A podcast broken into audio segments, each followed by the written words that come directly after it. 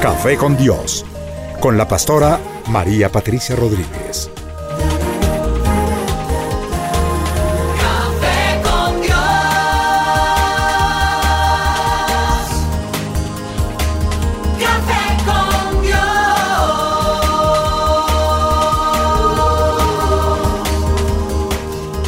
Comparte desde la sala de los pastores un café hablando de la verdad y revelación de la palabra de Dios.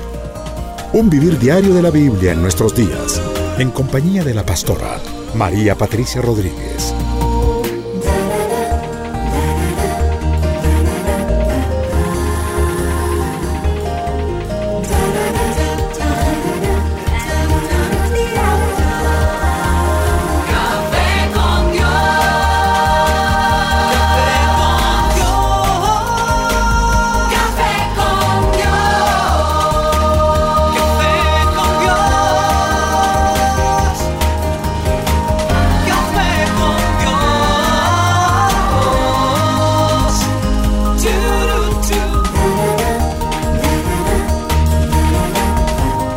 Café con Dios, con la pastora María Patricia Rodríguez. Café con Dios.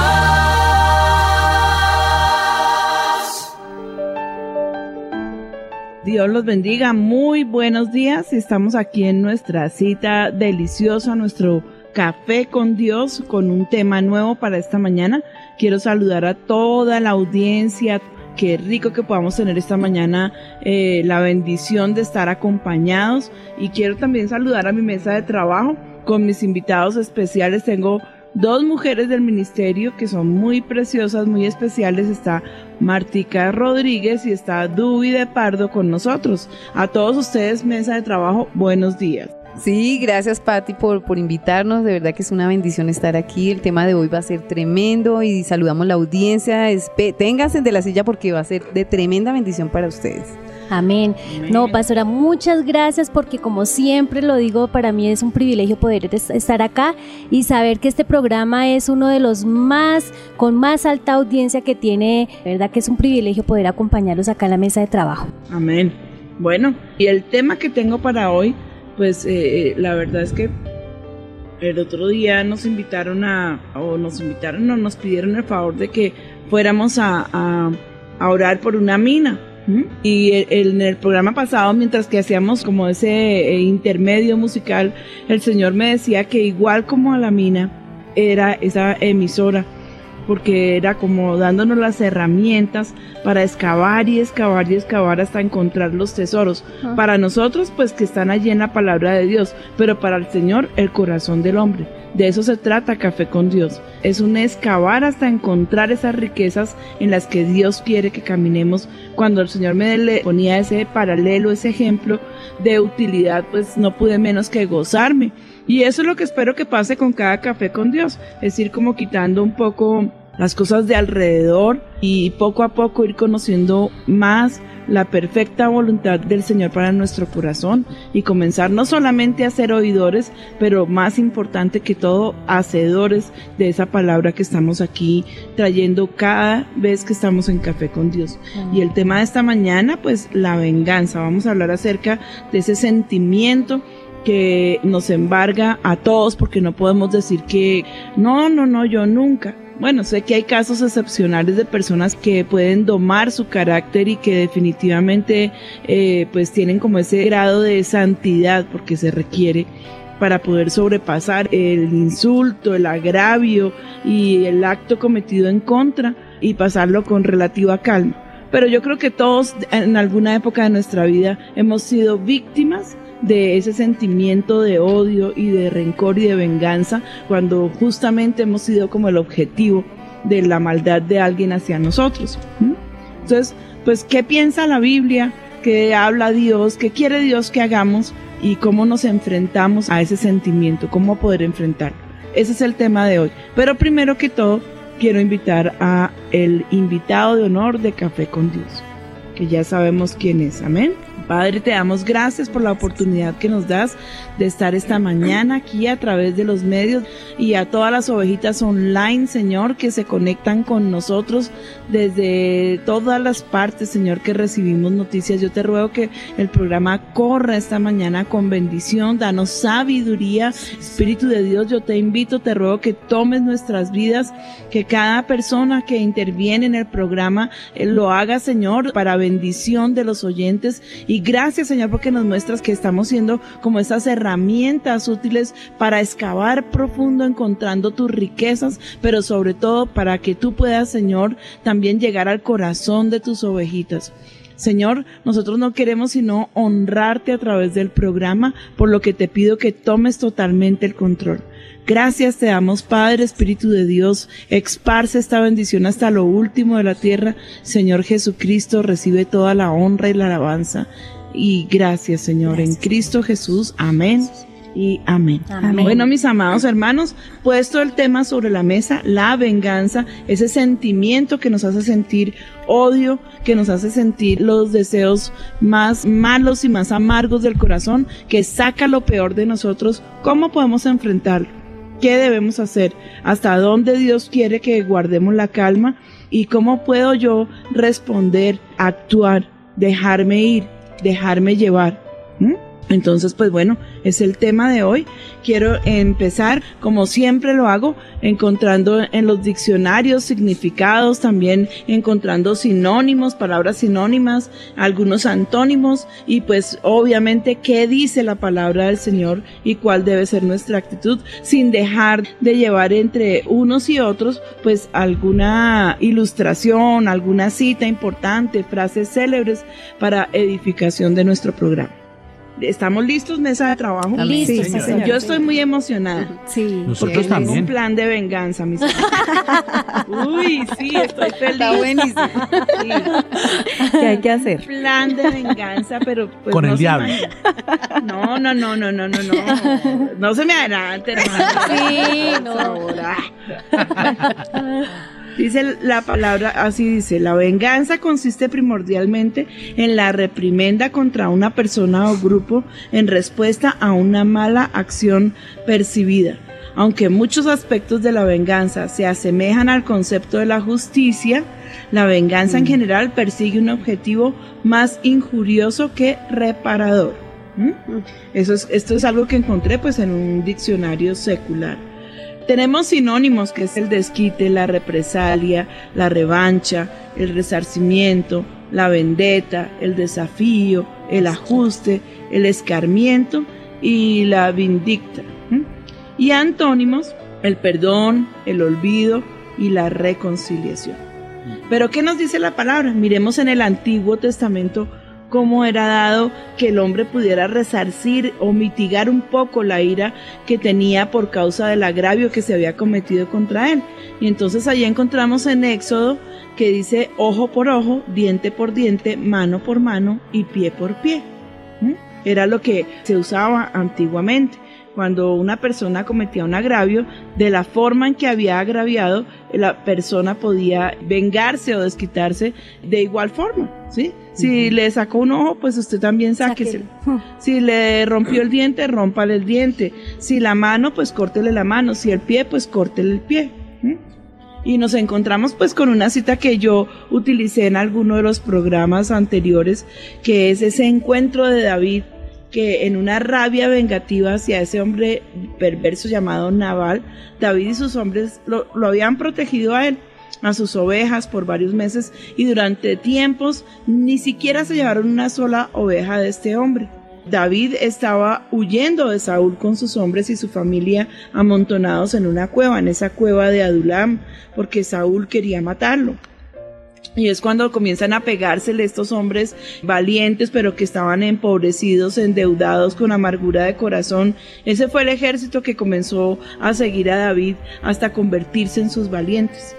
Así que David mandó a algunos de sus hombres, cuando ya vino como ese tiempo de abundancia, a preguntarle a este perverso que se llamaba Naval si podía eh, darle algunas ovejas para ellos, si tenía, si podían tomar algo de alimento, pues como en consecuencia de que ellos le habían cuidado, le habían guardado, le habían ayudado a guardar sus rebaños. Pero Naval, irónico, se rió diciendo, ¿y quién es ese David? Él no es más que un vil sirviente fugado. Cuando David oyó eso, se puso iracundo Sí. y lo maldijo y dice, pues me voy a vengar, ese hombre me las va a pagar. Entonces reunió a sus doce hombres y marchó hacia el campamento de Naval, dispuesto a matarlo y todo lo que encontrara a su paso. ¿Mm? Pero la esposa de Naval, Abigail, se enteró y rápidamente, pues esta mujer con mucha sabiduría intervino y empacó en su mula comida, corrió a salirle al encuentro a David deteniendo al guerrero con estas palabras, no busques venganza de tu, pro- de tu propia mano. David, deja que el Señor pelee tu batalla, Él se encargará de tus enemigos. Soporta ahora y continuarás envuelto en ese abrigo de vida que, que te da tu Señor. ¿Mm?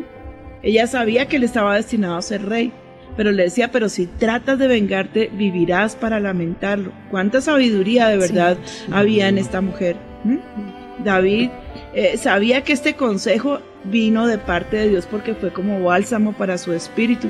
Y ahí es donde uno puede ver el proverbio que dice que la mansa respuesta quita la ira. Sí, apacigua la ira. Y también cuando dice que, que, que el presente en la mano como que mitiga esa ira. Sí. Porque dice que, pues bueno, eh, hay, hay, hay varios proverbios que hablan acerca de ese presente dado en el seno, allí en lo secreto.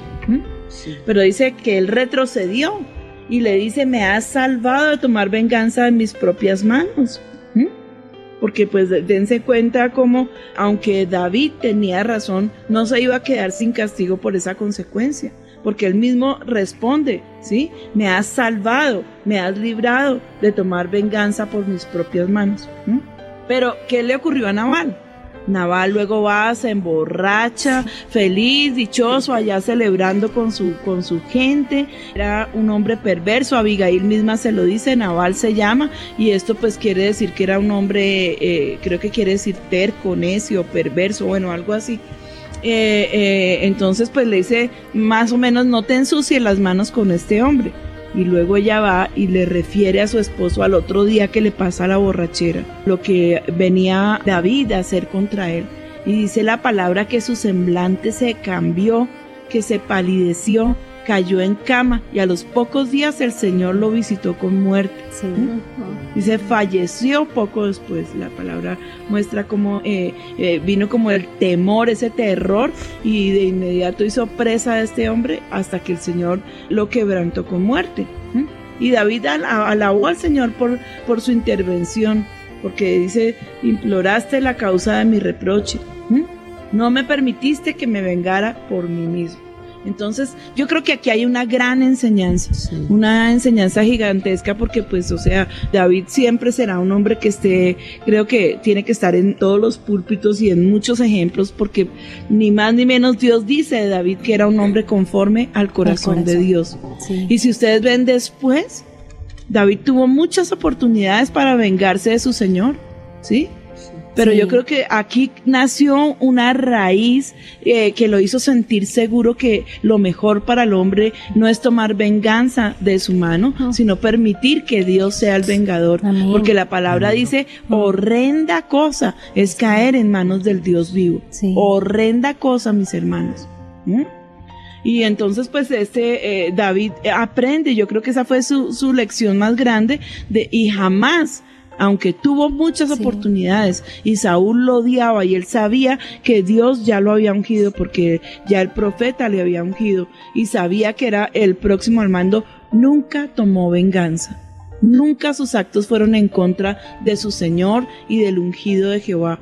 Siempre tuvo el temor de respetarlo y de guardarlo, aunque muchos de ellos, de sus compañeros, le decían, "Eh, Jehová ha puesto a este hombre en tus manos, aprovecha la oportunidad. Cuando allí en la cueva se va a refugiar Saúl a dormir y resulta que en la cueva estaba David y sus guerreros y los guerreros de, de Saúl estaban afuera. Divinamente había podido tomar la autoridad y la venganza en sus manos. Tremendo. ¿sí? sí. Pero todo lo contrario, siente temor y temblor de ir a tocar al ungido de Jehová. David aprendió una lección, deja que el Señor sea el que se vengue. Y, y démonos cuenta cómo ocurrieron todas las cosas, vez tras vez, todo lo que lo persiguió, todo lo que tuvo que huir, cómo mató a los mismos sacerdotes por haberle entregado el pan ingenuamente, bueno, y todas las cosas que se destaparon allí a raíz del celo y de la envidia y de la rabia y la locura de su rey, de su señor en contra de él, ¿sí? Pero él supo esperar en Dios. Y él Qué dijo, bonito. voy a esperar a que Dios sea el que tome venganza por mí. Y miren cómo terminó Saúl, ¿sí? Allá enloquecido, consultando a una divina, que dense cuenta que en su tiempo de cordura y en su tiempo de conquista, Saúl había sacado a todos los adivinadores, los echó del país porque sabía que eran una plaga, que eran una maldición. Pero ¿cómo termina? Yendo a consultar a la divina de Endor. Sí. ¿Y cómo termina? Echándose sobre su espada en cambio de usarla contra su enemigo, que esa es la espada, o sea, como para mí fue tan, tan, tan, de verdad que fue tan representativo, fue tan impresionante, fue una revelación que Dios me dio, ¿sí? Porque a veces nosotros usamos la espada, para nosotros, ¿cuál es la espada? La palabra, La palabra. de Dios, ¿sí? Y, y pocas veces, eh, o sea, la usamos eh, debidamente. Dios permita que la usemos todo el tiempo como es correcto. Pero este hombre toma lo que esa herramienta que Dios le había dado para defenderse, para eh, propiciarse su propia muerte. Tremendo. Terrible, sí. Final muy Entonces triste. dice uno, eh, ¿qué, qué es más propicio para el hombre? Dejarse ir en un momento de ira a su venganza y tal vez con hasta con derecho o esperar en Dios. ¿Mm? Esperar en Dios creo que es, eh, definitivamente lo que Dios determina. Miren lo que dice aquí en el Deuteronomio. Dice, mía es la venganza y la retribución. A su tiempo su pie resbalará, porque el día de su aflicción está cercano. Tremendo. Tremendo texto. casi siempre el final de esa gente, la Biblia dice que es re- repentino, ¿no? Que de un momento a otro. Pastora, de lo que usted decía, el nombre quiere decir tonto, insensato, de Ujú. Naval. Sí, ella misma lo dice, perdónale porque su nombre es insensato, es un nombre absurdo.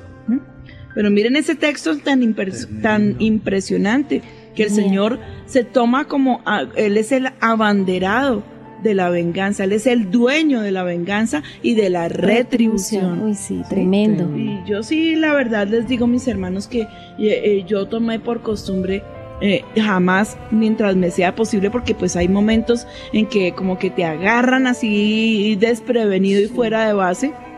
De pronto te botan un insulto, algo que duele, algo que para mí lo más doloroso en esta tierra es que se metan con mi esposo, que se metan con mis hijos. ¿m? Y entonces ahí reacciono a veces hasta eh, con ceguera y pues no es algo de lo que me puedo ufanar, ¿sí? Pero decididamente cuando nos hacen lo malo, que ya son cosas que son perversas y premeditadas, pues le decía yo a Ricardo, ¿sabes cuál es nuestra mejor herramienta? Y se lo digo a las personas que nos agravian, voy a dejarte en paz. No me voy a meter contigo, yo te perdono, pero le voy a ir a dar quejas a mi Mm. Señor. Dios mío, Tremendo. eso es sí. tremendo. Porque es lo mejor, es lo mejor. Sí, Sí. eso es Si yo trato de tomar venganza por mi mano, me voy a equivocar y me voy a enredar. Y puedo cometer un absurdo y puedo cometer una gran locura movida por la ira. La palabra de Dios no dice que no nos airemos. No, la palabra de Dios dice que, que nos airemos, pero que no pequemos. No podemos dejarnos llevar por ese sentimiento volcánico que es la ira. Porque ahí pecamos y podemos hacer grandes locuras, encender grandes fuegos que después difícilmente vamos a poder apagar. Pero hablando de nuevo acerca de la venganza, pues definitivamente para mí no hay una mejor solución sino que dejarla en las manos del Señor. ¿Mm? Entregar en manos del Señor ese momento duro y difícil. Y bueno, de pronto te pueda servir como, como, como un buen ejemplo. No, o sea, te perdono, no te preocupes, pero yo voy a ir a quejarme con quien debo. ¿Mm? Sí. Acordémonos en la casa, cuando estábamos pequeñitos. ¿m? Y cuando uno de los hermanos estaba canzoncito y como decimos aquí en el argot popular los colombianos, montador. y que y, uno cogía, si me dio un puño, yo le doy otro. Si me escupió, yo lo escupí. Si me jaló el pelo, yo también se lo jalé. Y acababan los dos llorando y, ahí no había solución. Pero uno se iba y le decía, papi, mami, ja. Y el otro tiemble, ahora sí váyase a correr porque pues en ellos había mucha más, eh, obviamente, madurez y cordura y ellos sí sabían poner orden. Porque tiene que ser diferente ahora. ¿Sí? Dice la palabra del Señor que se cometió un agravio contra ti, ¿sí? Que te agraviaron, dice que, que si acaso no es mejor soportar el agravio. En eso también estamos demostrando que tenemos madurez espiritual. ¿m? ¿Qué tal uno tomando venganza de todo lo que se levanta? Yo digo, no, nosotros no deberíamos tener una iglesia sino una trinchera. Terrible. Seguro. Porque, porque somos el blanco de... ay, es cierto que por causa de la unción mucha gente nos ama, pero también es cierto que por Mucha causa de la unción Satanás y todo el infierno nos odia y pone personas para que nos persigan. Y bueno, eh, eh, o sea, hay mucha gente que nos odia, pero ¿qué tal uno defendiéndose de cada uno y tratando de tomar venganza de todo lo que dicen y hacen? Nunca terminaríamos. Lo mejor que nosotros hemos aprendido es a eh, dejar y permitir que sea Dios quien haga justicia. Él sí que sabe hacerlo. Por eso me encanta cuando Él dice, mía la venganza y la retribución. Ahora, no, no es con un sentimiento de venganza. Créanme, que no dice uno, ah, eh, eh, uy Señor, por favor, ráelo de sobre la faz de la tierra, que se muera, que eso. No, no, no, no. No, yo lo perdono de corazón. Yo siento que la actitud con- contra la persona que ha cometido una ofensa contra mí debe ser de perdón genuino y verdadero. Y yo oro, Señor, yo te pido que quites esta ira, que quites el enojo, que quites la desilusión, que quites todo mal sentimiento y toda raíz de amargura que pueda dejar lo que hizo esta persona contra mi vida. Y entrego esa situación en tus manos. ¿m?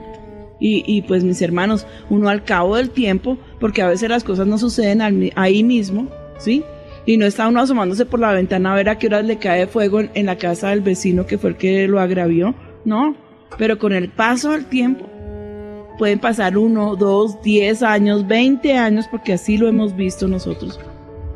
Pero tarde que temprano tú ves cómo esa gente ha caído en juicio por causa de su maldad, porque nada queda oculto ante los ojos del Señor. Amén. Y lo mejor es dejar que el Señor sea el que dé la retribución y el pago. ¿Mm? Sí, es verdad. Si una persona ha, ha orado perversa y premeditadamente contra ti, no creas que se va a quedar sin castigo. ¿Mm? No creas por ningún momento que el Señor lo va a dejar así. Pobrecitos, más bien, a veces yo oro y digo, y Señor, por favor, trátalos con, con misericordia. Sí. ¿Mm? Porque he aprendido, mis hermanos, con temor y temblor, y temblor, que horrenda cosa. Escúchame bien, medita en esta palabra. Horrenda cosa es caer en manos del Dios vivo. ¿Mm? Amén. Amén. Sí, amén. queda uno aquí es pensativo, pastora. Tremenda palabra. Sí, Sí, claro. es tremendo. Es tremenda Dice la palabra también allí en Deuteronomio, alabad naciones a su pueblo, porque él vengará la sangre de sus siervos y tomará venganza de sus enemigos y hará expiación por la tierra de su pueblo.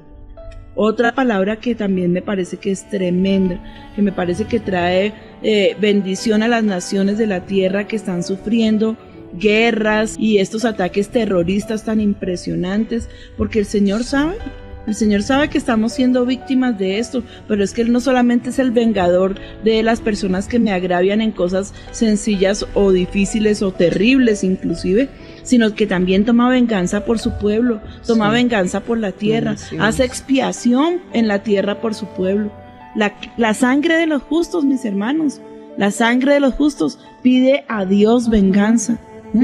Y da testimonio en contra de esos impíos eh, que se han tomado por asalto y, eh, y, po- y por la fuerza el poder en sus manos para pisotear a las naciones. Y yo digo, creo con todo mi corazón que parte del avivamiento que Colombia está viviendo, mis hermanos, es porque el Señor en su gran misericordia ha tomado la sangre de esos justos y una forma de venganza grande que, que Dios se, se ha propiciado. ¿Saben cuál fue? Que a mí me sorprende, que de verdad me conmueve porque es el corazón de Dios. Es avivamiento. Amén. Impresionante. Sí. O sea, esa sangre ha sido vengada con avivamiento. Tremendo. Tremendo, sí. Démonos Sí. cuenta como cada vez que cada mártir fue sacrificado por estar allí en pie con sus creencias firme eh, como soldado de Jesucristo y aún dispuesto a entregar su vida por el Señor, ¿cuántos alrededor viendo su valentía y su amor por Cristo pensaban si este fue capaz de poner su vida?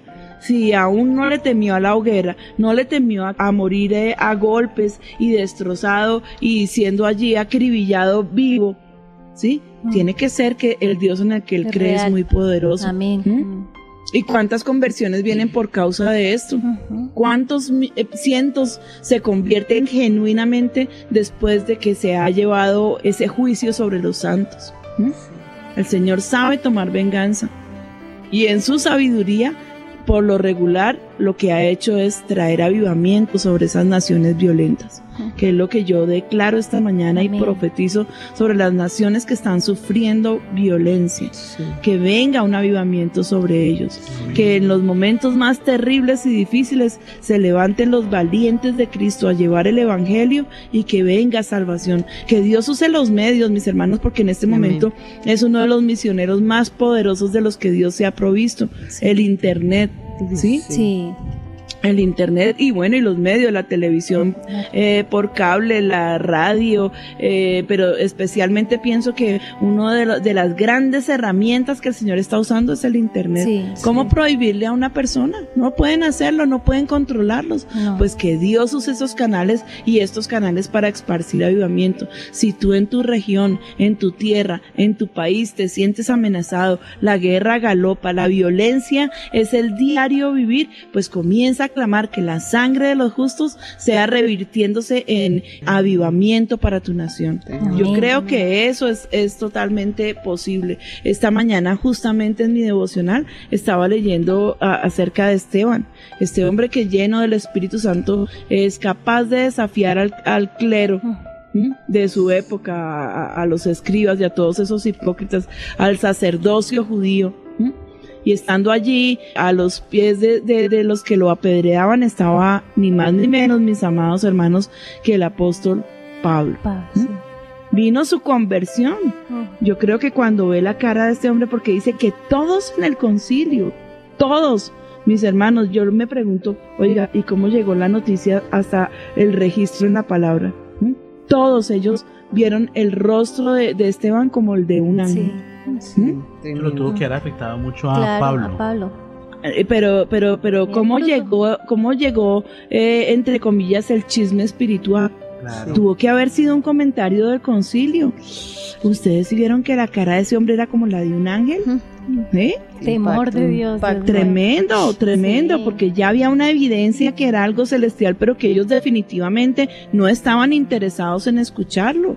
El interés era en acallar esas bocas porque los apóstoles estaban eh, eh, haciendo un daño espiritual tremendo, ¿sí? Ahí vienen esos que han revolucionado al mundo. Y ese justamente era Esteban. Y a los pies de Pablo, perdón, se puso la ropa de Esteban. Y, y este gran evangelista que se convierte al Señor, este gran apóstol que fue Pablo, cuánta bendición tenemos hoy en nuestras manos solamente con alzar la Biblia eh, expresada y manifiesta por este hombre que por causa del martirio de un justo y de un santo se convirtió y le ha hecho tanto daño a Satanás durante mire cuántos siglos, mis hermanos. Entonces, es tremendo permitir que la venganza venga de parte de Dios. Me pareció tan hermoso.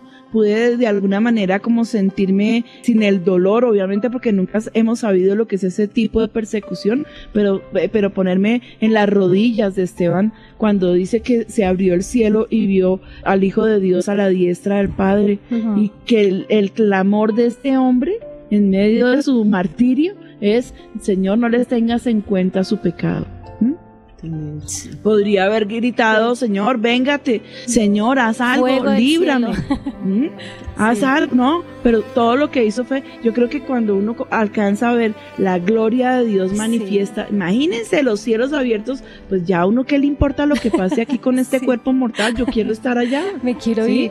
Sí, claro, tremendo. No, pero miren tremendo. la conversión que generó, Uy, el mover espiritual tan impresionante que se generó por causa de la muerte de un justo. Tremendo. Sí. Pastora, y ahorita que usted lo menciona, me llama la atención que cuando Dios le habla a Ananías para que vaya a ungir a Pablo, le dice, porque yo le mostraré cuánto le es necesario padecer, por mi nombre. O sea, no en balde Dios le había mostrado esa figura de ver a Esteban, ¿no? Para que él pudiera también ta- ver también el apoyo que iba, sí, pero también esa cara de ángel que él vio. O sea, el, el- el apoyo de Dios en medio de ese momento de crisis. Tremendo. El respaldo tremendo. del Señor sobre la vida de Esteban. Sí, tremendo. Tremendo porque pues allí como que se puede uno despojar del cuerpo y no sentir ni temor ni dolor, sino sencillamente pues yo creo que eso le ha pasado a todos estos mártires, ¿no? Sí. De alguna manera eh, han podido experimentar esa gloria de Dios que les da la valentía para no negar a Cristo, ni, Ujú. ni siquiera cuando las llamas de su martirio están comenzando a ser Tremendo. encendidas. No, yo creo que una de las muertes más terribles y, y de mayor pánico, pues es una muerte eh, eh, en la hoguera. Uy, sí. Sí. Terrible. Morir uno en un incendio. Uy, sí. Uy, no, terrible. Es que a, a mí de las cosas que me han parecido más eh, espeluznantes y escabrosas eh, de- del recuerdo que tenemos del 9-11 es ver a la Sí. gente saltando por las ventanas Uy, de semejantes alturas, desesperados porque ya venía el fuego a consumirlos y asfixiados por el humo. Sí. Terrible. Sí. Y uno piensa, yo siempre he hecho como el comparativo de los mártires que fueron llevados Sí. a la hoguera con la gente que por el desespero saltó por las Ay, sí. ventanas buscando un poco de alivio. Terrible, sí. ¿Mm? Terrible. Tremendo. Tremendo, una de las muertes más horribles, pero dice la palabra que las sufrieron. Miremos la galería de los héroes de la fe, De la esa fe. preciosa galería de las que la palabra dice que este mundo no era digno, Digno. de esos Terrible, hombres. ¿no? Tremenda ¿Y ¿Cuántas palabra. cosas padecieron solamente por fe? Porque amaban al Señor. Amén. Sí, que se apropiaron también de, de la palabra de Jesús cuando él decía, pero yo os digo, amad a vuestros enemigos, bendecid a los que os maldicen, haced bien a los que os aborrecen y orad por los que os ultrajan y os persiguen. Ellos aprendieron de su maestro, pues del Señor y, y, y- y ve uno el fruto de eso. Uy, pero ¿no? cuando uno ve eso ahí, como decía mi papá, ve uno que le falta mucho pelo pa' moño. Sí. Sí, Pero pastora, a mí me parecía tremendo el comentario de la pastora acerca de David, de que él conoció, él conoció al Señor y por eso él actuaba ya en los últimos tiempos, porque había conocido que la venganza venía era del Señor. Y me acordaba, pues para mí ahorita me acordé un pasaje que siempre me ha llamado muchísima la atención y cuando su merced hoy hablaba de David, yo dije, claro, lo entendí ahora más perfecto, cuando iba David que iba siendo atacado por su propio hijo y que iba, dice que dice la palabra que él iba pues con, sus, con su gente, no iba solo, iba vuelto nada y comenzaron a, a botarle piedras y a decirle cosas contra David. Sí, y resulta que lo que él respondió, pastora, que eso ya fue como, ya para, o sea, ya en el Sí, tiempo... él de- lo que estaba diciendo es que no, no sabía si era de parte de Dios, que Dios estuviera airado con él y, y, Sí. y él se mereciera ese castigo. Y que y, y cuando dice ahí que quizá mira a Jehová mi aflicción y Sí. me dará a Jehová bien por sus maldiciones. O sea que él conocía que cuando lo afligían, él ya sabía quién era el que lo, lo, lo, lo bendecía después y era Dios. Él se quedaba quieto y esperaba en Dios. Y Dios entonces bendi- vendían bendiciones a causa de eso que le- él estaba sufriendo. Me pareció tremendo cuando, cuando la pastora hablaba acerca de David, que era un hombre que había conocido de- realmente quién era el que peleaba y, y- y lo defendía, que era el Señor. Amén. Miren lo que dice aquí la palabra. Dice, no os venguéis vosotros mismos, amados míos, sino dejad lugar a la ira de Dios, porque escrito está, mía es la venganza, yo pagaré, dice el Señor. Y luego en Hebreos nos encontramos, pues conocemos al, al Dios que dijo, mía es la venganza, yo daré el pago, dice el Señor. Y otra vez el Señor juzgará a su pueblo. Como más profundo, allí en el, en el Evangelio según San Mateo y en el capítulo 5, Miras ahí el verso 38 dice, oíste que fue dicho. Aquí está tomando, o sea, mención de lo que se dijo en el Antiguo Testamento, ojo por ojo y diente por diente. Pero yo os digo, dice el. Señor, no resistáis al que es malo. Antes a cualquiera que te hiera en la mejilla derecha, vuélvele también la otra. Y al que quiere ponerte a pleito y quitarte la túnica, déjale también la capa. Y a cualquiera que te obligue a, llegar, a llevar la carga por una milla, ve con él dos. Al que te pida, dale. y al que quiera tomar de ti prestado, no se lo rehuses. Oíste que fue dicho, amarás a tu prójimo y aborrecerás a tu enemigo. Pero yo os digo, amad a vuestros enemigos, bendecid a los que os maldicen, haced bien a los que os aborrecen y orad por los que os ultrajan y os persiguen. Tremendo. Para que seáis qué? Hijos de vuestro Padre. Que está en el cielo, que hará salir su sol sobre buenos y malos y que hace so- llover sobre justos e injustos. Miren el corazón de Dios Sí. como es de precioso. ¿Sí? Porque él podía ponerle sombrilla a los malos y que jamás les alumbrara el sol. Sí, claro. Eso haríamos nosotros. De eso sí, claro, yo ay, le puso sol Él en su también. misericordia les hace salir el sol, hace que llueva sobre los justos y sobre los injustos. A veces la gente se pregunta, pero ¿por qué Dios permite que los impíos más impíos de la tierra sean millonarios? Pero yo les digo a esos que se cuestionan y le preguntan a Dios esas cosas, ¿te has puesto a hacer un pequeño estudio, ni siquiera exhaustivo, nada inteligente, nomás entrar a internet y mirar la- el fin de algunos pocos de esos que alcanzaron la gloria de este mundo? ¿Te has puesto a mirar en su fin? Horrenda Tremendo. cosa, mis hermanos. Horrenda cosa es caer en manos del Dios. Es que, pastora, no yendo más lejos, eh, dice que la venganza solo sirve para eternizar las enemistades en el mundo. En las autodefensas en nuestro país, cómo nacieron, quizá mucha gente no, no sabe, pero eh, cuando la guerrilla eh, secuestró a un, a un hombre que era el dueño de una algodonera, que tenía mucho dinero, al papá, era, eh, lo secuestraron y ellos pagaron por el rescate y le devolvieron a su papá, pero se lo devolvieron en un costal picadito. Por esa venganza y ese odio fue que nació la autodefensa y la guerra escarnecida que se ha vivido en el país. Fue por, por esa venganza y lo que hemos visto y, y lo que tú decías, ¿no? Cómo el Señor eh, todo- trajo este avivamiento después de haber vivido derramado tanta sangre en nuestra nación. No, y lo más tremendo. Martica, es que no solamente paró en, los, en el paramilitarismo, porque ellos también sádicamente se vengaron de muchos y ya pues se cogieron fue del negocio del secuestro y el narcotráfico, pero cuando estos salvajes se levantan, que en defensa de- del pueblo Ay, para acabar sí. con el con el- la guerrilla, pues a la, a la par se van levantando otros grupos en venganza, eh, o sea, a tomar venganza por los paramilitares. Terrible. Entonces es una guerra de nunca acabar. Sí.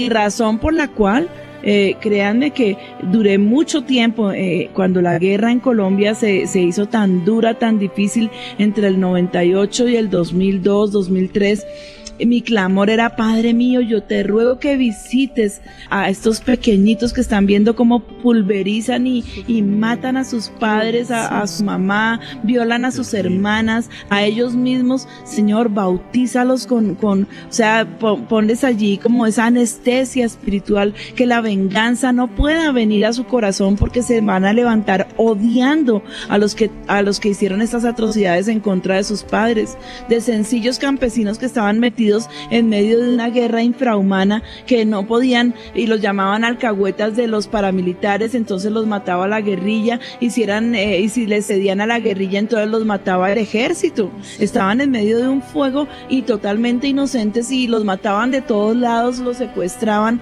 los acribillaban. Y yo le decía, Padre, por favor, anestesia a estos pequeñitos, yo te lo ruego, bautízalos con un bautismo sorprendente de, de perdón, de paz, de tranquilidad, que viendo esta guerra no quieran seguirla, sino que, Señor, decidan ser parte de la solución y no del problema. Miren, fue un clamor que tuve por muchos, muchos Tremendo. meses. Se oían noticias escabrosas para las naciones que, que de pronto no conocen un poco lo que fue el conflicto interno de Colombia, que fue gravísimo. Y fueron años que, que no estamos hablando de hace 50 años, estamos hablando ni siquiera de una década atrás. Eh, Eso para mí fue ayer, ¿sí? Sí. Y escuchaba a uno como en una población, eh, la guerrilla se tomó esa población y entraron a la, esas- a la estación de policía y tomaron presos a algunos de los policías, los mataron en la plaza pública y delante de sus hijitos a uno le cortaron la cabeza y jugaban fútbol con la Ay, cabeza sí. y los niños mirando. No, yo decía, Dios mío, Dios mío, el infierno mismo abrió su boca, pero tú eres el Todopoderoso, Amén. Padre Santo. Trae paz, trae perdón a la vida de esos niños, ¿sí? Y sigue siendo mi oración porque yo digo, guárdanos, Señor, de todo lo que ellos tuvieron que vivir y las, y las atrocidades que tuvieron que sufrir por causa de una absurda guerra que no tenía ni pies ni cabeza ni razón de ser. ¿Mm? Ahí es donde uno dice que pueden hacer un estado de violencia mucho mayor que el que los llevó a los paramilitares de pronto a tomar venganza de la Sí, cada vez guerrilla. va escalándose más. Uy, tremendo.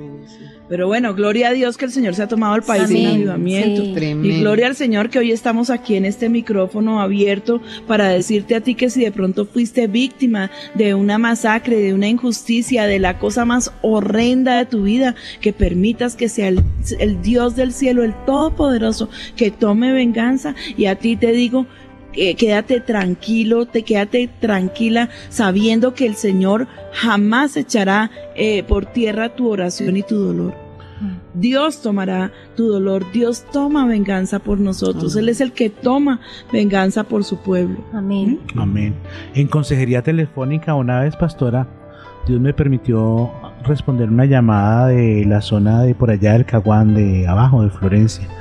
Y era una señora, pero miren lo que es la bendición del, del programa que, re- que va a través de todo el país, de este ministerio. Ellos lo veían y habían conocido el ministerio por ahí y a raíz de eso llamaba a pedir oración. Y miren las palabras de ella más o menos eran, por favor ténganos en oración, ayer mataron el esposo de mi hermana y ahorita nos disponemos a salir con lo que tenemos puestos, puesto ella y yo con nuestra respectiva familia, con lo que queda, ¿no? Porque ya el esposo de ella también lo habían matado y acaban de matar a ella. O sea, queda uno con el corazón, Sí, claro. lo que usted decía, ¿no? En la boca y se da uno cuenta de verdad donde Dios lo ha puesto a uno. No, Y tremendo, pastora, las oraciones de Desmerced con respecto a eso, porque eso es muy real, pastora, que el Señor guarde el corazón, porque como dice el, un popular refrán que dice que ojo por ojo el mundo quedará ciego, o sea, sería terrible lo que podría esperar a la nación, pero lo que vemos hoy es respues- respuesta a muchas oraciones de, de ver cómo Dios en su misericordia nos está visitando y está levantando una Colombia totalmente diferente. Que la gente entienda que ningún tipo de venganza logra cu- curar un corazón. Y el Señor, para esa persona que tú dices, eh, Orlandito, decía, dice el Proverbios, no digas yo me vengaré, espera a Jehová y Él te salvará. ¿Sabes qué es súper lindo ver en el libro que escribe la pastora? Las páginas rojas. Ay, sí, eso me encanta. Yo también quería comentar. ¿Cierto? Sí, claro. Y, y sabe que, pastora, mientras usted estaba hablando de la ley del talión, cuando Jesús dice, ustedes oyeron que les dijeron a los antiguos ojo por ojo, pero yo les digo que amen a los enemigos, que oren por los que los persiguen. El Espíritu Santo me traía a la mente que él no solamente lo dijo, sino que Isaías 53 relata el cómo lo vivió. No, dice que afligido enmudeció. Dice que Sí, todos pensábamos lo que su merced dijo de que lo que, que pensaba David, ¿no? Que era Dios el que lo perseguía. Dice, todo el mundo pensó que esto era un castigo que Dios le enviaba y se quedó calladito orando por nosotros, ¿no? Sí. Esas son palabras que yo creo que no hay ningún lugar sobre la faz de la tierra, en ningún libro que puedan compararse. Uy, sí. Así es. Dice, eh, para terminar ese texto que estábamos leyendo de- del Evangelio, dice, porque si amáis a los que os aman, ¿qué recompensa Ah, tendréis? Sí. ¿No hacen también lo mismo los publicanos? Si saludáis a vuestros hermanos solamente, ¿qué hacéis de más? Hmm. ¿No hacen también así los gentiles? Sed pues vosotros perfectos como pa- vuestro Padre que está en los cielos es perfecto. Deja la ira, esto ya es otro texto, abandona el furor, no te irrites, pues solamente harías lo malo. O sea, devolviéndome a esto que estamos hablando, ustedes imagínense que el Señor hubiera tomado venganza por la muerte del Señor Jesús, de su Hijo amado. ¿Habría quedado un pedacito de pasto sobre la tierra? ¿Habría quedado un pedacito de pasto? ¿Acaso no es el creador? ¿No había podido destruir por tal hazaña totalmente la tierra? ¿No lo hizo con Sodoma y con Gomorra? ¿Mm? Sí. Por causa del pecado y de la abominación. Porque la voz de los justos llegaba delante de su altar y él ya no podía soportar la maldad que se estaba viviendo en estos pueblos. Pero sin embargo, ¿qué hizo el Señor? ¿Con qué, con qué tomó venganza el Dios del cielo? ¿Con qué tomó venganza el Señor Jesucristo? ¿Con qué tomó venganza? Enviándonos al Espíritu Santo para traer Increíble. salvación. Tremendo. Espíritu de Poderoso Dios. regalo. ¿Mm? Esa es, la- e- esa- esa es una de las formas en que el Señor toma venganza, amándonos, mis hermanos. ¿Cómo no tomar ejemplo de Él? Tremendo. ¿Cómo no tomar ejemplo de Él? Y hay veces, mis hermanos, que cometemos errores porque somos torpes en el hablar y no queríamos hacer daño. o porque eh, absurdamente caímos en un error, en un problema, o porque motivados por, por chismes y por intrigas eh, nos vemos envueltos en hacerle daño a personas que no teníamos la intención de hacerlo.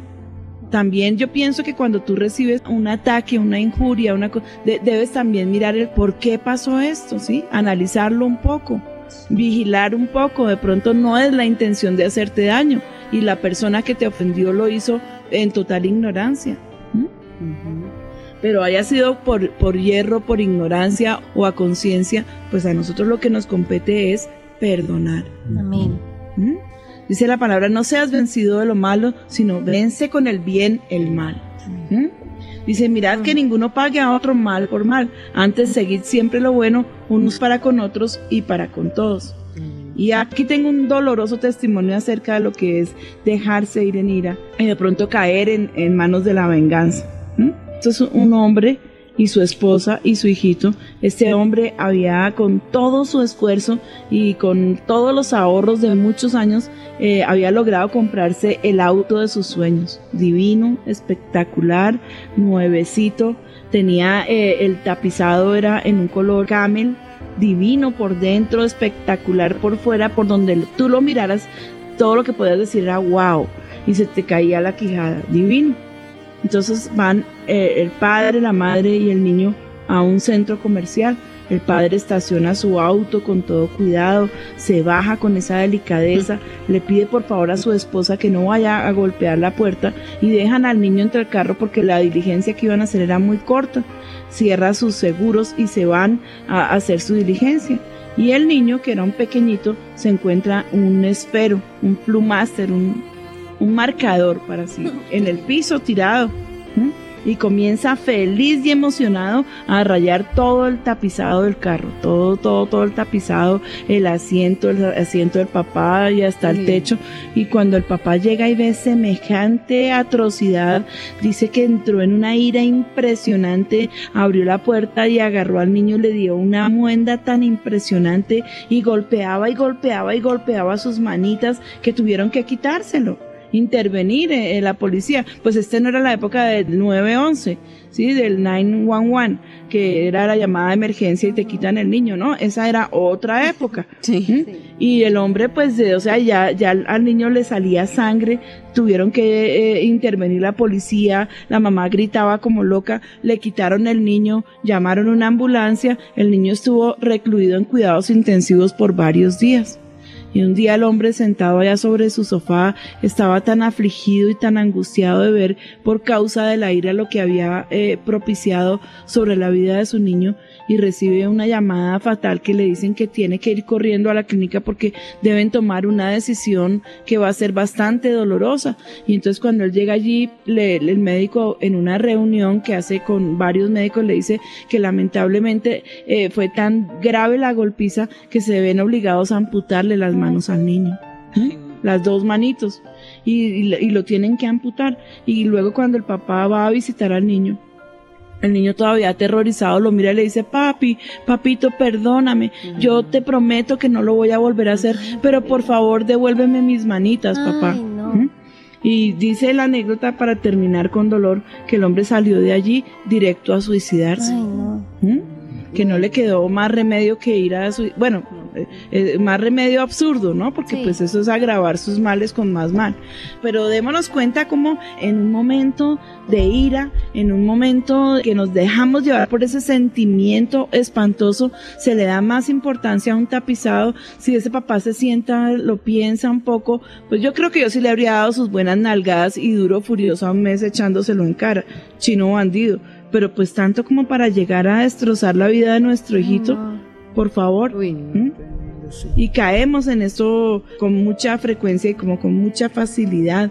Esto tú puedes decir, pero eso qué tiene que ver con la venganza? Pues fue la forma que él encontró de, de corregir el, eh, el agravio, entre comillas, que recibió de parte de su hijo, ¿sí? Sí. Pero como, yo, o sea, lo que yo quiero hacer notar en este momento es que en ese momento de locura, eh, lo que puedes llegar a hacer, ¿sí? Como por, un, por dejarte llevar por la ira, puedes acabar cometiendo el atropello más grande de tu vida y después no tener un camino de regreso para poder satisfacer tu alma y para poderla acallar y, y calmar. Sí. Y muchas personas piensan eso, ¿no, pastora? Que la venganza es, la venganza es algo solamente premeditado y pero no se dan cuenta, por ejemplo, que cuando alguien lo cerró a uno en el carro y uno le tira el carro, eso es venganza. Venganza, claro. ¿Cierto? que el que lo sí. empujó, De eso me estaba acordando, Orlando, perdóname que te interrumpa y ya retomas. Eh, cuando empezamos el programa me estaba acordando de Catherine Kuhlman que iba con su papá, que en alguna época fue alcalde del pueblo donde vivían. Y iban por una autopista y un camionero lo cerró. Y entonces, eh, eh, pues él, él sencillamente eh, eh, se orilló y frenó un poco para no estrellarse con el hombre, pero no dijo nada. Y Catherine le dijo, papá, podías vengarte, podrías haberlo insultado. Le dijo, sí, pero como yo soy un cristiano, me puedo dar el lujo también de perdonarlo y dejarlo ir en paz. Y ella dice que a ella jamás se le olvidó esa enseñanza que su papá le dio allí en ese momento. ¿Mm? Sí. Uno realmente conoce a, a ese hombre interior que hay eh, dentro de uno en un momento como esos. Sí, ¿Sí? En un momento como esos. Sí. Tremendo. que está muy arraigado a veces en la cultura, ¿no? Porque uno, por ejemplo, cree que los violentos son los de la guerrilla, los paramilitares, pero en el tráfico se ve mucha violencia. Sí. Claro. Mm. En el tráfico, Orlando, y en el diario vivir, ¿sí? Sí. Porque pues somos En las super cristianos mientras no nos toquen. ¿Mm? Qué, qué vergüenza. Pero, Sí. pero en la hora de la prueba, yo eso admiro muchísimo en mi esposo. De verdad que. Ricardo es un hombre que tiene un temperamento muy apacible. Yo no les voy a decir que él es santo y es perfecto, no lo es. Tiene muchos defectos porque es un ser humano, pero algo hermoso además de, de su relación con Dios y de todas las cosas lindas que hay en él, es ese temperamento tranquilo y apacible. Para ver uno furioso a Ricardo tiene que ser que, que sea algo de la fe, algo serio, algo que mejor dicho eh, ya, ya definitivamente esté en contra de su mejor amigo. Ahí Sí. sí lo pueden ver ustedes furioso. Mientras tanto, regularmente es muy calmado y es muy tranquilo. Dice, porque es mejor que padezcas haciendo el bien si la voluntad de Dios así lo quiere que haciendo el mal. Óigame, este, que es- es- esto está bien tremendo, este texto Sí. allí en primera de Pedro 3:17, porque es mejor que padezcáis haciendo el bien si la voluntad Tremendo. de Dios así lo quiere que haciendo el mal. Pues que haciendo el mal vamos a recibir cosas malas de vuelta, pero haciendo el bien solamente vamos a recibir retribución y bendición de cosas buenas. Porque el que quiere amar la vida, escuche bien esto, y ver buenos días, refrene su lengua del mal y sus labios no hablen engaño. Apártese del mal, haga el bien, busque la paz y sígala. Esa es una orden. Mis amados hermanos, ese es un mandamiento. Apartémonos del mal, hagamos el bien, busquemos la paz y sigámosla. Y la palabra dice que mientras que de nosotros dependa, estemos en paz. ¿Con, quién? Todos. Con todos. sí. Sí. Mientras de mí dependa, ¿qué voy a hacer con esa palabra? ¿La voy a ignorar? ¿La voy a pasar por alto? ¿O definitivamente la voy a poner por obra? Mientras de mí depende. Algunos dicen, ah, es que se encuentran fulano y mengano y que pues a usted le cae re mal porque le hizo y no le hizo y no sé qué, y usted pues lo saluda con amabilidad. ¿Eso no es hipocresía? No, no es hipocresía. Eso es actuar como el Dice Señor actúa. Yo no le voy a pagar mal con mal. Él me pudo haber agraviado. Yo puedo estar dolida. Sí. E inclusive puedo estar hasta molesta, ¿sí? Pero no quiere decir que no lo haya perdonado y que si me lo encuentre, no trate como de, de, de aliviar las cosas para que podamos vivir en paz. ¿Mm? Y como tú nos enseñas, Patti, cuando hablas del perdón, de que debemos hacer eso un hábito en nuestra vida.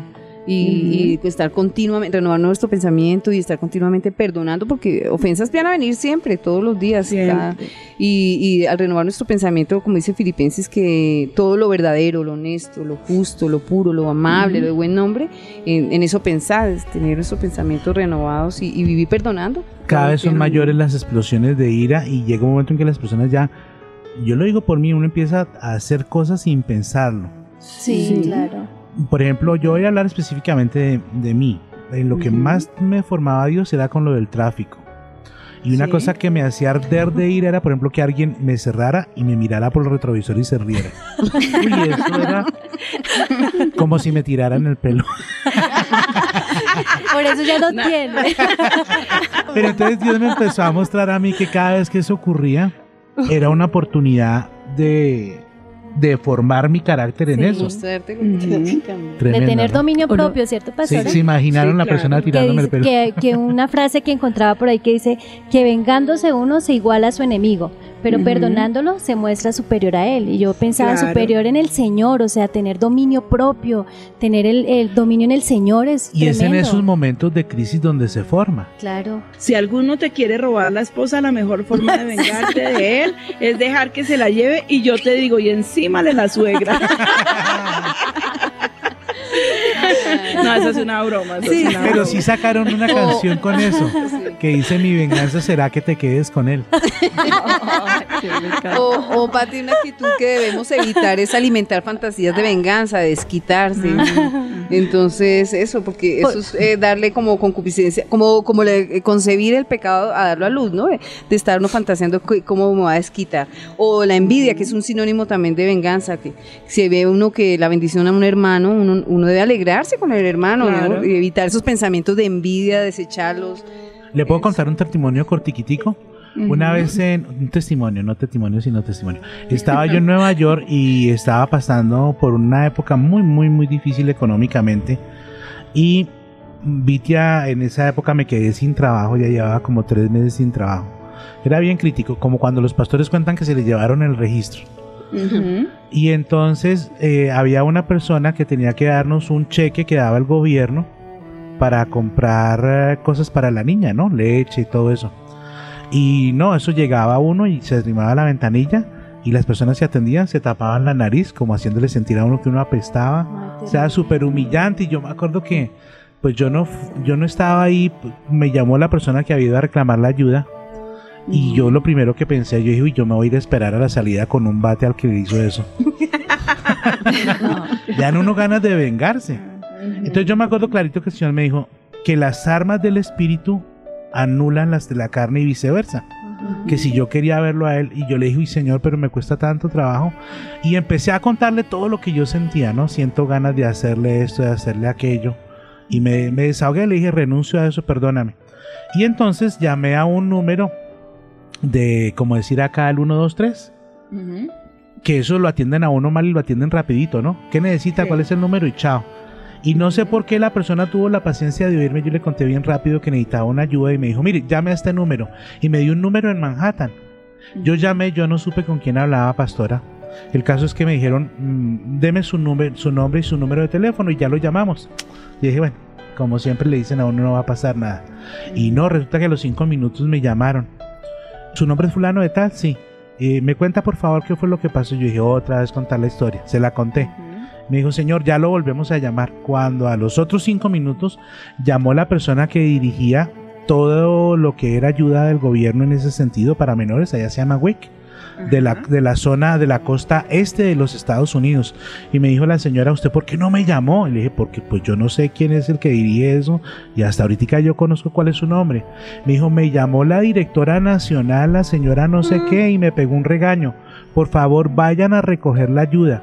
Y si no se la dan, van a volar cabezas. A mí se me escurrieron las lágrimas porque, vi textualmente lo que es lo que usted estaba diciendo, ¿no? Renunciar a la venganza, a la ira de uno y creerle a Dios. Yo en, el mejor de mis sueños jamás me hubiera imaginado que iba a estar en contacto con, Con la, la persona nación. que dirigía todo. Y me dijo, me dijo, señor Vélez, si no lo atienden, me llama por favor, lo tienen que atender mañana más tardar, si es que no puede ir hoy. Y si no, los voy a echar. Tremendo. Quiero contarles también aquí, esta es eh, una anécdota un poco graciosa. Dice, tal vez usted oyó al hombre que el médico le dijo, en verdad usted sí tiene rabia y eso, esto es una enfermedad. Al oír esto el paciente de inmediato sacó una libreta y lápiz y comenzó a escribir. Pensando que el hombre estaba redactando su testamento, el doctor se preocupó y le dijo, esto no quiere decir que va a morir, hay cura para la rabia. Y entonces el hombre le responde, yo lo sé, estoy es escribiendo una lista de personas a las que voy a morder.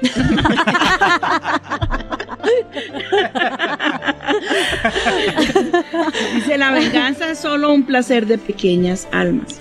No hay venganza como el olvido. Vengarse de una ofensa es ponerse al nivel del enemigo. Perdonar es colocarse sobre él, que era una frase de las que estaban dando ahorita.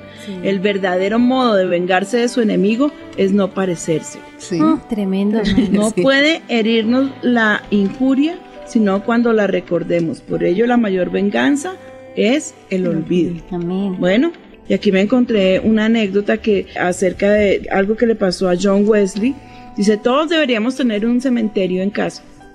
Un cementerio de buen tamaño donde enterrar las faltas de nuestros semejantes. Yo jamás perdono, le dijo a John Wesley, un general americano.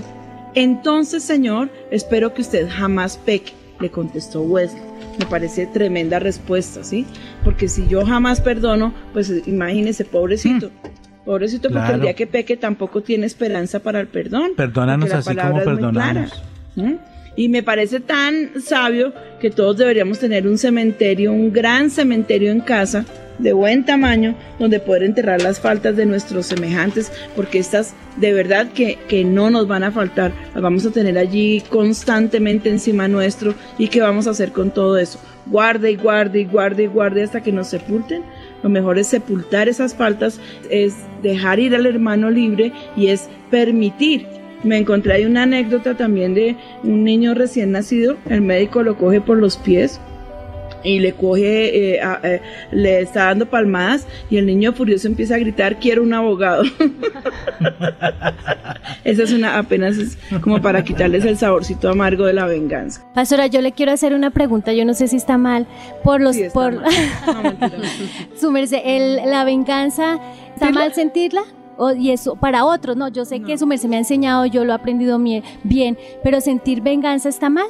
El Sí, sentir ese deseo de venganza, pues No Luisita, definitivamente es- estamos en la carne, ¿no? Aquí en Sí. el forrito. No es que estemos, esto, no somos personas espirituales, pero estamos todavía en este cuerpo de pecado que nos amarra. Sí, Bien dice señora. Pablo que quiere hacer lo bueno y aunque quiere y lucha, acaba haciendo lo malo. ¿Quién me librará de este cuerpo de pecado? Todavía estamos aquí sujetos a pasiones y el que diga que, por eso yo se los decía al principio, Sí, el que diga que jamás ha sentido ese sentimiento de venganza, ese deseo de venganza, pues o es demasiado santo o es un gran mentiroso. ¿Sí? Y es que sentirla de pronto no es pecado, sino el dar a luz. el- eh, Exacto. Por ejemplo, Sí. cuando el salmista ahora que Sentirla, dice- albergarla, consentirla y ya y comenzar a fraguar pensamientos de venganza contra una Ay, persona, creo que es cuando uno ya queda atrapado en esa Sí. red. Pero cuando uno recibe ese agravio, pues lo primero que se le viene a la cabeza es de pronto querer desprender con mucha suavidad la cabeza del cuerpo de, de su enemigo. Pero pues obviamente que no estaría bien, yo creo.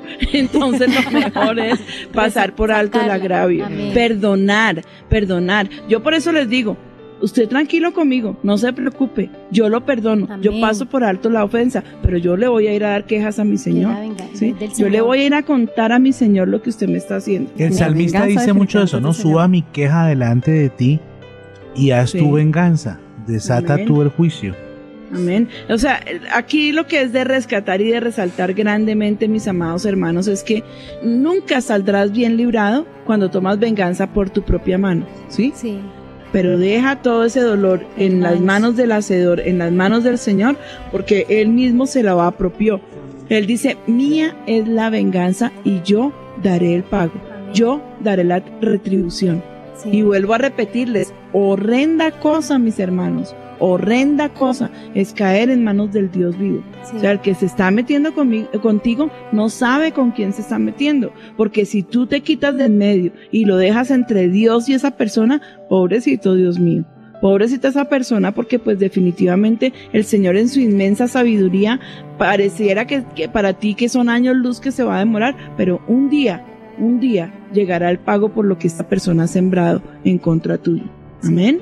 Amén. Entonces, pues no nos afanemos por eso, solamente entendamos que eh, lo mejor que podemos hacer es bendecir a los que nos persiguen, ¿sí? Y no los maldigamos, que no paguemos a nadie mal por mal, procurando lo bueno delante de todos los hombres, que no seamos vencidos del mal, sino que venzamos con el bien el mal.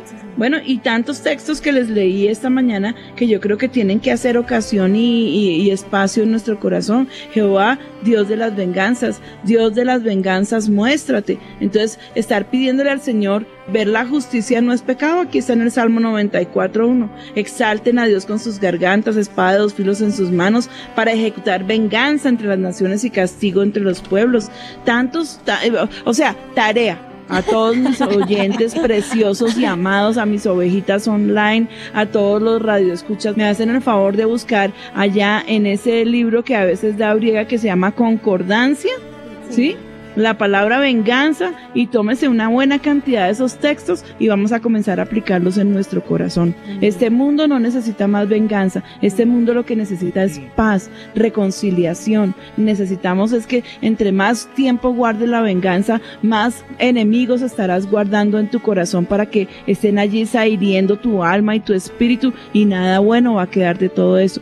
Yo clamo en esta mañana para que el Señor sea poniendo paz en tu corazón, la certeza de que a Él no se le escapa ni siquiera un detalle de todo lo que pasa contigo, que tú eres la niña de sus ojos y que Él tiene especial cuidado de los que le aman. Entonces no te sientas allí atribulado, no sientas que estás solo, no sientas que Satanás puede hacer contigo lo que quiere utilizando a quien quiera y que definitivamente lo tuyo es vencerte y darte por humillado. Cree que Dios está allí por ti, cree que el Señor eh, eh, será el que, el que tome ese lugar de justicia y Él mismo les dará el pago a aquellos que se han levantado contra ti. Ninguno, dice la palabra, y es una promesa que yo quiero dejar en tu corazón, ninguno que se levante contra ti eh, va a poder perseverar, sino que caerá delante de ti.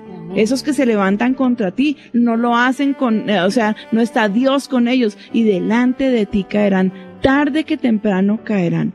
Y no estoy con esto fortaleciendo un sentimiento de venganza. Estoy diciéndoles que aquí el dueño de la venganza es Dios y no nos compete a nosotros. Yo los bendigo en el nombre de Cristo Jesús. Padre, te clamo que tú seas tocando con este mensaje del, del día de hoy eh, el corazón de mis hermanos, trayendo paz, trayendo respuesta, trayendo luz, Señor, en medio de la palabra, para que el corazón pueda ir con libertad, Señor, y que no alberguemos ese deseo de venganza, que no alberguemos odio.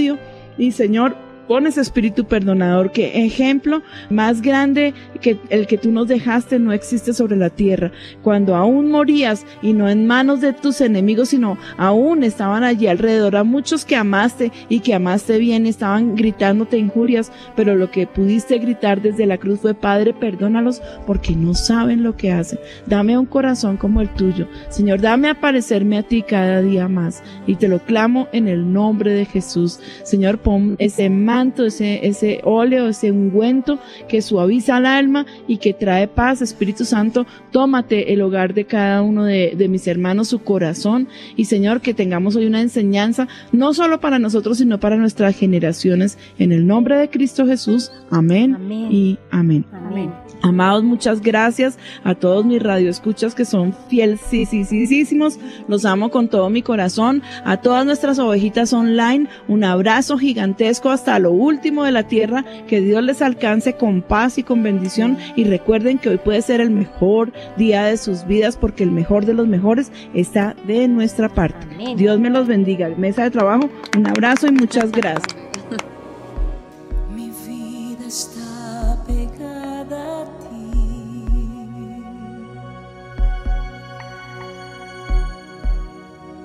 Tu diestra me ha sostenido.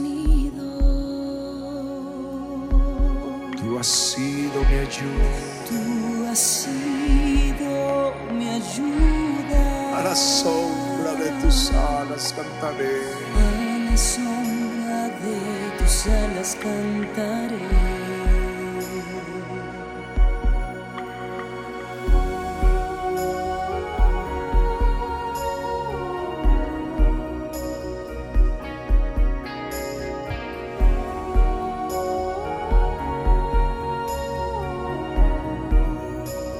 Vida está pegada a ti.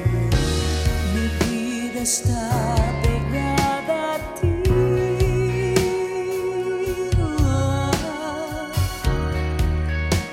Tu diestra me ha sostenido. Tú has sido mi ayuda. Tú has sido mi ayuda. A la sombra de tus alas.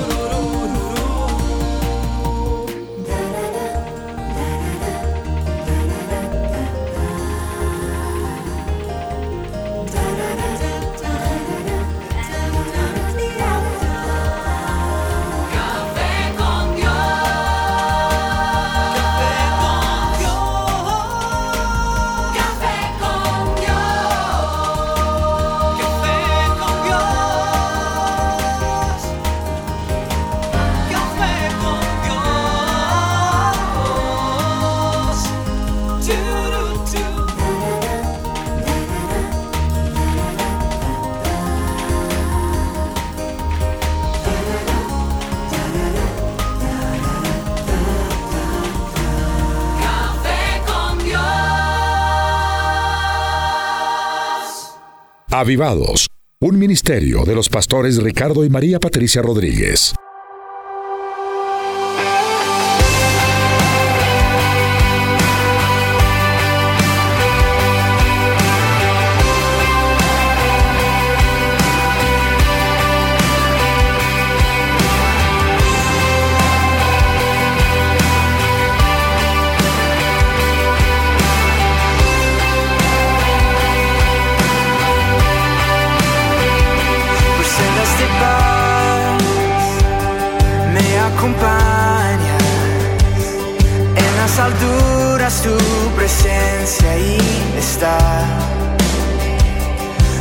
sostienes aún en los valles con tus promesas.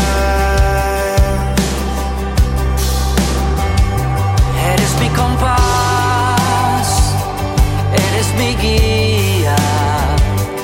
Entre las olas tú mi ancla firme estás. En la oscuridad tú permaneces. places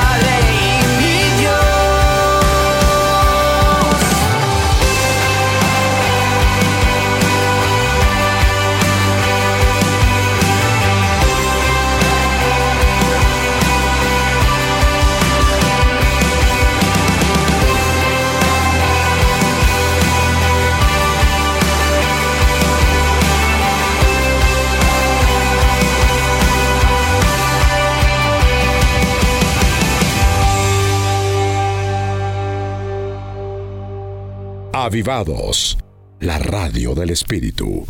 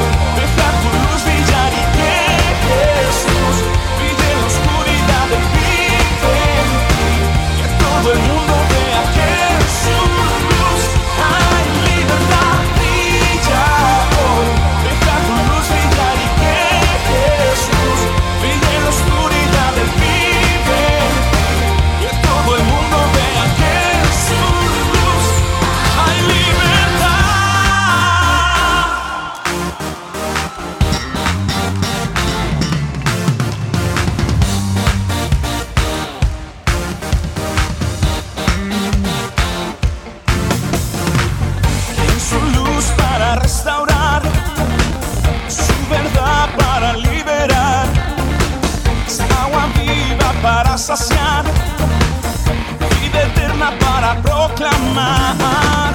La amargura hoy se acabará, toda mentira enmudecerá, los corazones hoy se saciarán, las tinieblas se acabarán.